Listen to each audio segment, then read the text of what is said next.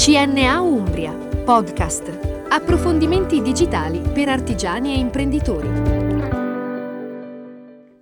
Buongiorno a tutti gli imprenditori, sono Massimiliano Polimenti, responsabile regionale del servizio fiscale di CNA Umbria e con questo breve podcast vi comunico che a ricorrere dal 15 luglio 2022 entrerà definitivamente in vigore, eh, salvo eventuali proroghe dell'ultimo minuto, il nuovo codice della crisi d'impresa e dell'insolvenza. Questa è una riforma che avrà un impatto su tutte le imprese, indipendentemente dalla forma giuridica, che si pone come obiettivo quello di intervenire tempestivamente ai primi segnali di crisi delle imprese in modo che si possano fin da subito mettere in campo tempestivamente una serie di strumenti per risanare l'impresa stessa, cioè gestendo un'eventuale crisi sul nascere, ai primi segnali, prima che questa si trasformi in una situazione irrecuperabile che potrebbe comportare anche il default dell'impresa stessa.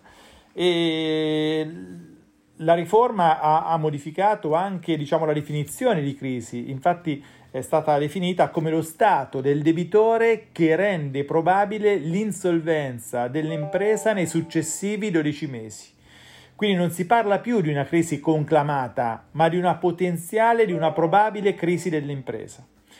Per assolvere quindi agli obblighi imposti dal nuovo codice della crisi d'impresa, tutte le imprese, sia ditte individuali che società, dovrebbero adottare delle misure idonee per rilevare tempestivamente il loro stato di crisi.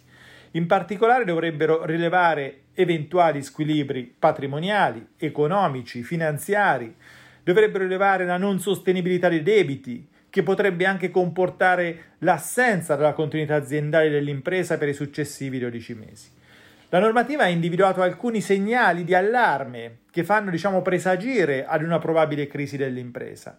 E nel momento in cui si verificano questi segnali di allarme, l'imprenditore dovrebbe tempestivamente mettere in campo una serie di azioni che sono volte al risanamento dell'impresa stessa.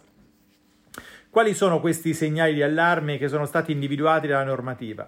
Prima di tutto, eh, se l'impresa ha dei debiti per retribuzioni scaduti da più di 30 giorni, pari a oltre la metà dell'ammontare complessivo mensili delle retribuzioni.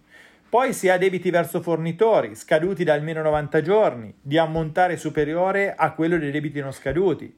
Si ha un'esposizione nei confronti di banche o altri intermediari finanziari, anche in questo caso scaduti da più di 60 giorni. E poi si ha esposizione nei confronti degli enti pubblici qualificati. Ma chi sono gli enti pubblici qualificati?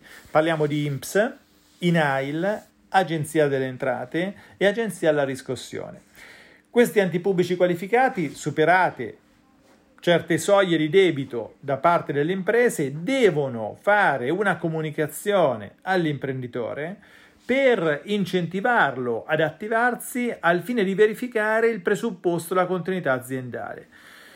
Questa è una segnalazione di, di, di, tipo informativo, non è certo un obbligo di ricorrere all'istituto della composizione negoziata della crisi, ma di, semplicemente di informarlo che sono scattati segnali di allarme e che quindi deve verificare se la sua impresa è in stato di crisi.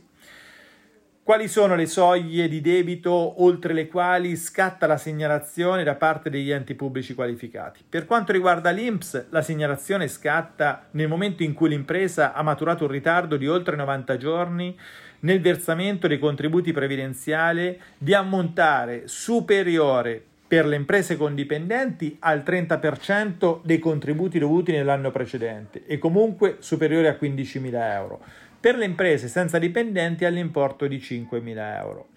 Per quanto riguarda invece l'Agenzia alle Entrate, la segnalazione scatterà quando il debito IVA relativo alle liquidazioni periodiche trimestrali supera l'importo di 5.000 euro.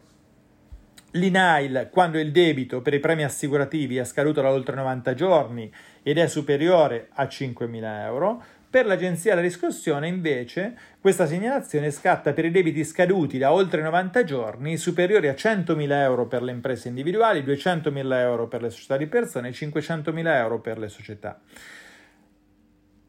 Ma da quando partono le segnalazioni? Per quanto riguarda l'INPS, per i debiti accertati a decorrere dal 1 gennaio 2022. Per l'Agenzia delle Entrate, per i debiti che risultano dalle LIPE, quindi le liquidazioni periodiche trimestrali relative al primo trimestre 2022 per l'Agenzia delle, della riscossione per i carichi affidati alla riscossione dal 1 luglio 2022.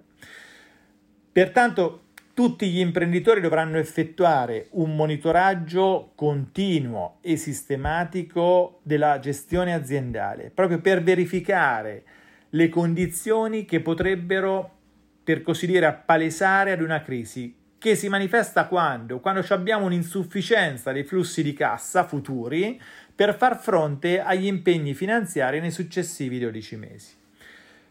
Per ulteriori informazioni sul codice della crisi d'impresa siamo a vostra disposizione presso tutti i nostri uffici territoriali e ringrazio tutti dell'attenzione e un arrivederci a presto.